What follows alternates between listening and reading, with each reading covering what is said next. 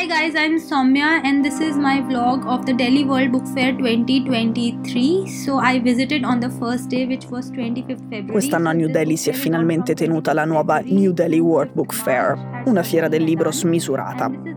Tra i banchi delle case editrici venute da tutto il mondo, in una settimana di fiera ci passano tra i 2 milioni e i 2 milioni e mezzo di persone. Ma quest'anno qualcosa è andato storto.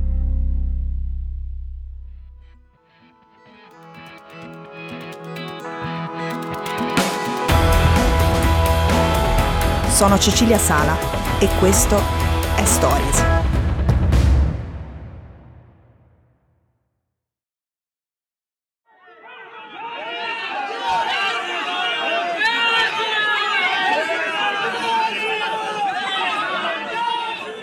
Un gruppetto di ultra-induisti ha attaccato lo stand della Gideons International, un'associazione cristiana che per l'occasione stava distribuendo gratuitamente delle copie della Bibbia. Nel video che state sentendo si vedono una dozzina di uomini che spintonano i volontari del banchetto. Il gruppo urla Bharat Mata Ki Yai, cioè viva la madrepatria, e poi Yai Shri Ram, Yai Shri Ram, cioè evviva Ram, uno dei più venerati nel pantheon induista.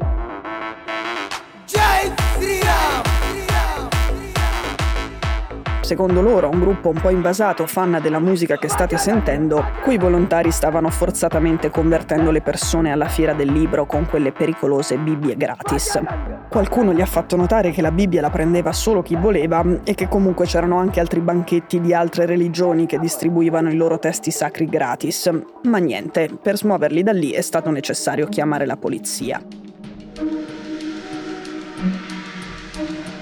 La settimana prima a Mumbai, la capitale finanziaria dell'India, le sigle dell'estremismo indù locale hanno organizzato una serie di manifestazioni contro il Love Jihad, il jihad dell'amore.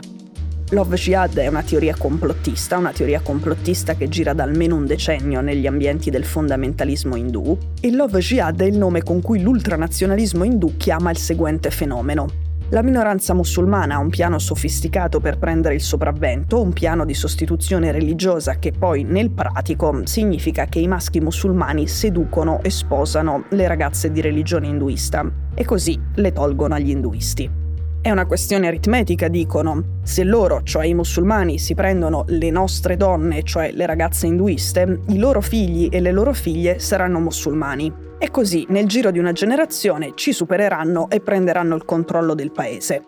Ecco, un paese che ha quasi un miliardo e mezzo di abitanti e dove i musulmani sono solo, solo tra virgolette, 180 milioni.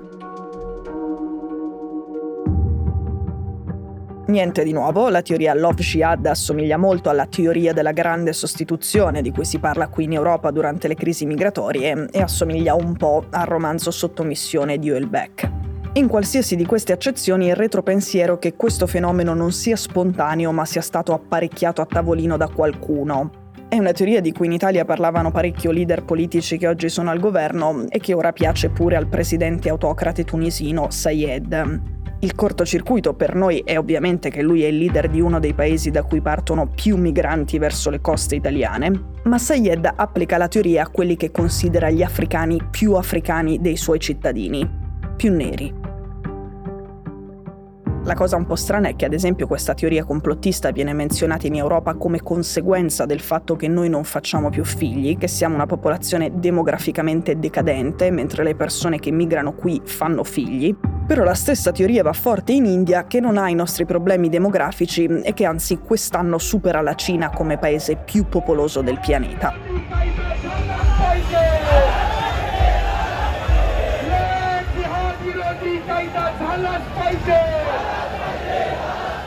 In India parecchi leader politici continuano a diffondere la teoria del love jihad e quando chiamano a raccolta i loro seguaci in piazza, in piazza ci vanno davvero in tanti.